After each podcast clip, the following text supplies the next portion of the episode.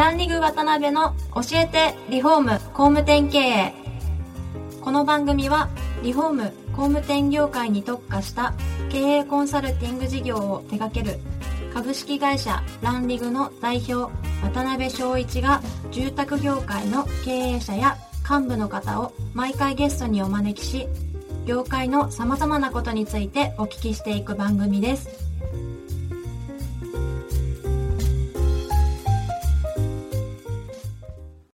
皆さんこんにちは。さあ今週も始まりました。ランリグ渡辺の教えてリフォーム工務店経営。第97回目をお送りします。司会進行の志村玲美です。えーパーソナリティの渡辺翔一です。渡辺さん今週もよろしくお願いしまよすろしくお願いします。はい。今回から4回にわたってご出演いただきますのは東京に本社を持ち請負職人の人材サービスから中古マンション再生事業を展開され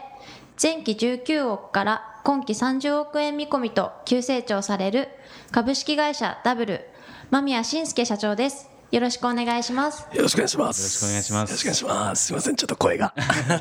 何かあのちょっとお風邪ひかれてるみたいで、すいませんだいぶファンキーな声になられてますけど、そうですねよろしくお願いします。よろしくお願いしますはい。えー間宮社長はですね、まあご存知の方も多いと思うんですが、はいかなり急成長されていらっしゃる企業さんで、まあ年間なんと650件以上の再販物件のリノベーションを刊行されているような会社さんです。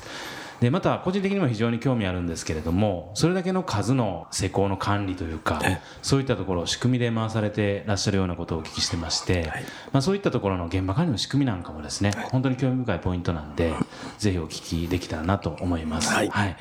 で間宮社長には今回から4回にわたって、まあ、それこそいつものように人となりの部分からですね、まあ、創業からのご苦労、まあ、これからのビジョンみたいなところですね、まあ、いろいろお聞きできたらと思ってますよろしくお願いします。よろしくお願いします。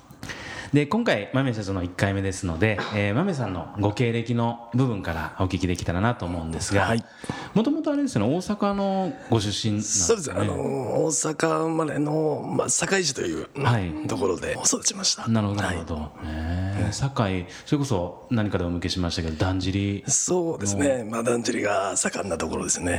なんで小さなお子さんの頃からそれこそどういうふうな感じでのお子さんというか 育ちをされて、まあそうですね、まあ少年時代は野球を、はい。ええやっておりましてで、まあ、その地元の仲間と、はい。まあ、もう地元時代はもうだんじりしかなかったので、まあ、もうそれが一番の、はい。ええまあ、青春でしたね。はい。本当に僕もまああの近いところで生まれ育ったんですけど、ねあちらの地域の方たちって祭りの23か月前からねもうなんか浮き足立ってるというか、そうですね。ごい盛り上がってるじゃないですか。もう大体ね我々みたいな、まあ、現場の、はい。えー職人さんとか、はい。えーもう一年中だんじりの話をしてね、あの夜になったらもう居酒屋に集まって、はい。えー一年を待っているというような状態ですね。えー。そしたらもうそれでずっと青年期まで、ずっと。そうですね。はい。志村さんだんじりって知ってますか？あ知ってます有名なお祭りなので、はい。はい。中に入ったらびっくりすると思います すごい熱気ですよ、ねなるほどね。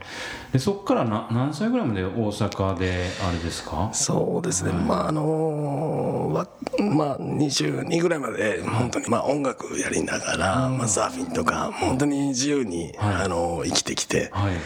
22歳の時にようやくまあその自分の、はい。まあまあ、目的というか、えー何か見つけようと思って、まあ、全国といいますか、はい。音楽で弾き語りでなんかずっと回ってましたね、南の方から。の時にその動かれようと思われたきっかけみたいなのあったんですかなんか？いや、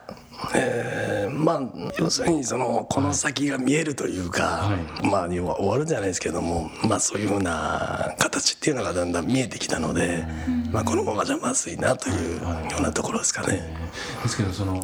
先がこのままじゃ見えないと。でこのままじゃまずいなっていうところの答えが全国弾き語りってすごいですよね。全然見えないですよねそうですね。で、まあ、いずれにしてもその多分地元にいることがすごい自分としてなんか心のどっかでまあぎこちなくなってきたのかなっていうところなんですけどね。はい。もっと広い世界をちょっと見てみたいなそうですね。みたい。で本当に何ヶ月か全国回られて結構過酷なそうですね。感じですよねそれ、ね。でまあ、4か月ぐらい本当にまあ野宿したりとか、えーそれこそ貧乏でしたから、はい。1週間に1回風呂入るとか あの1日2食カップラーメンとかっていうのでずっと4か月ぐらい過ごしていて4か月ぐらい経った時にちょうどあの南の鹿児島の方がずっと上がってきたんですけど、はい。で、まあ、ちょうど南の神戸の方まで着いた時に、はい。ちょっとずっと車で移動してたもんですから、はい病気じゃないですけども、あのずっと車乗ってるとおお尻がちょっとあれ負担がかかって、はい。でまあ、それであの、とまあ、一旦大阪に、えー戻って仕切り直そうということで、まあ、一旦それは終えました。なるほどね、はい。で実際そういうきっかけまあ同乗者の方が少し大怪我というかご病ご病気されてってお話だと思うんですけどまた次の何かね見つけそうですね。なので一旦まあリセットして、東京というか、はい。まあ、その日本の中心がは、やっぱ東京だろうということで、あもう東京行こうとえー。思い立って、で、まあトラックに荷物詰めて、23の時ですね、上京してきましたね。はい。ですけどお聞きしてると結構ご自由にいろいろ判断されたりとか決断されたりしてると思うんですけど、そういうこうご家庭というかあの放任的なそうですね。まあ、そうですね。まあもう自分の人生というか、まあそういうもんなんじゃないですかね。ねはい。うんで東京それこそ何をやるとかって別に決まってなかったんですか、基本的にはその時は音楽を、はいあのやってましたね、まあ、作曲とか、はい。そういったものをやってましたので、えーまあ、それで東京でなんですかね夢を叶えようと思って多分来たんでしょうね。そしたら音楽関係でそうです。身を立てるっていう、へえ東京行かれて一番初めにされたことって何なんですか？その時に。その時やっぱりそれだけでは生活ができないので、えーまあ、アルバイトして生計を立てていたのが今、まあ、今当社でもあの事業としてやらせていただいている人材サービスですか、ああなるほどなるほど、ね、でその時に、まあ、始めた会社をきっかけとして音楽がうまく、あのーまあなんですかねタイミングとして、はい。まあ、このまま続けてもどうかっていうところで、ちょっとまあ音楽のやつは解散してあそうなんですね、で、まあ、自分で会社やろうっていうのがその人材事業部から始まりましたね。そうなんですね、はい。そしたらその音楽をやりながら働かれアルバイトされてたはい。とこのビジネスが人材たまたま人材の。そうですはい。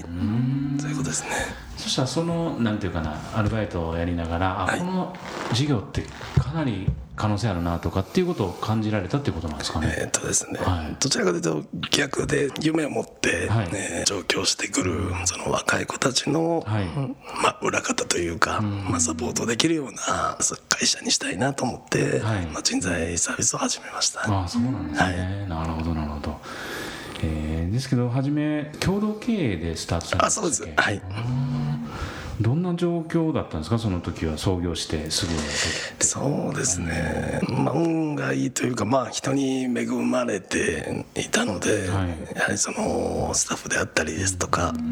まあ、お客様であったりはい。っていうのは非常に協力的にやっていただけて、はい。もう3年ぐらい、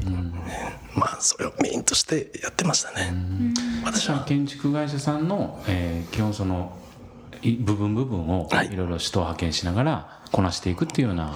そうですね。お仕事だはいったんですよね、なるほどなるほど。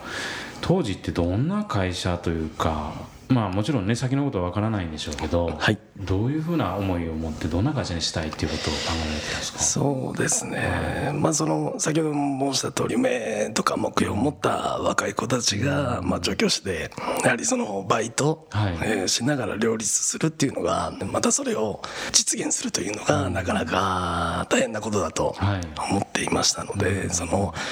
まあ、若い子たちのサポートができるよう私たちもえー裏方で応援したいというところで、まあ、人材を始めましたね。ね、はい。実際ですけど初めねそれこそある程度お客さんとか恵まれてっておっしゃってましたけど、はい。立ち上げなんでご苦労されたこととか、まあその時あやっときゃよかったなとか、まあいろいろあると思うんですけど、はい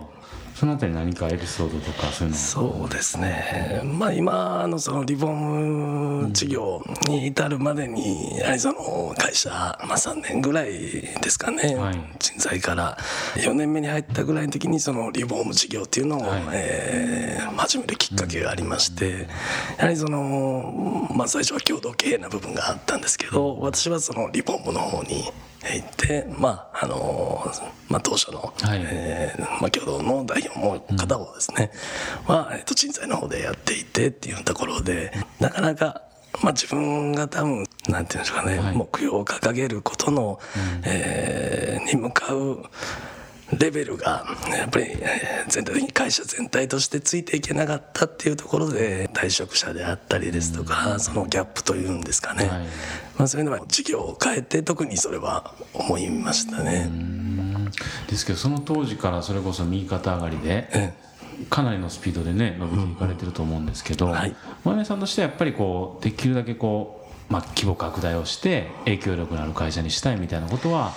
当時からやっぱり思われてたんですかね。そうですね。でもやはりそのね一番重要なことは自分ができることを目標にするんではなくて、はい。その社員一人一人のその仕事の考え方であったり、はい。一人一人のレベルというか、ねそういったものを理解して、まあ、今できる仕事とその将来的に会社としてやってほしい仕事っていうのを目標を、まあ、それぞれ設けて、えーまあ、整理してあげることで、えーなんですかね若い子たちの環境を作れるのかなっていうのを本当にその時期に思いましたね。え会社としてちゃんと仕事を切り分けてあげたりとか、キャリアステップ作ってあげたり階段をかけてあげたりとかっていう環境整備というかそうですね。やっていうことですよね。そうですね。まあその時はなんでできないんだということなんですけどそのイコールがねやはりその業界的にもそうですけど仕事ができないっていうような考え方の、はい。まあネガティブな考え方になるんですけど、はい。まあそれではねこれからの雇用っていうのはなかなかいろんな多種多様、あのニーズがありますので、やっぱりこれからはそういうわけにはいかないのかなっていうそのギャップというか、はい。ね今の時代に合ったし、まあ、雇用の取り組み方っていうのはあるのかなっていうふうには思いますけどね。確かになんとなくね昔の若い方のね、はい。大使のマネジメントってとりあえず背中見てね、とりあえずがむしゃらにやって俺ができんねんからお前もできるやろっていうね、のがあったんでしょうけど、そうですやねっぱり今の若い方ってねしっかりこう切り分けて説明してあげないとっていうところも多少ありますもんね。そうですね。なので、今、当社としては基本的にはその、まあ、なぜ数字が上がらないんだっていうことではなくて、このビジネスモデルと、例えばこの素材があって、はい。えー絶対取れるから安心して行ってこいっていうような仕事の考え方になるので、だから、まあ、ただ闇雲に多分若い子たちを雇って、ただそれが今と同じような感覚で多分仕事はできないとは思うので、それは多分会社として社員に対するその何ですかね素材というか、はい。ちゃんと、まあ、サービスコンテンツをちゃんと渡してあげないと、多分結果的に多分、まあ、結びつかないっていうふうには考えますね。なるほどね。はいありがとうございます。なんかちょっと夢中になってまた時間が。そろそろ時間が来てしまいました、次回も間宮社長にはゲストでお越しいただきますのでまた次回詳しくお伺いしたいと思います間宮社長本日はありがとうございましたした。どうもありがとうございましたありがとうございました。今回もランリグ渡辺の教えてリフォーム工務店経営をお聞きいただきありがとうございました番組では渡辺や住宅業界の経営者幹部の方へのご質問を募集しています。ウェブサイトランリグにあるお問い合わせフォームよりお申し込みください。お待ちしています。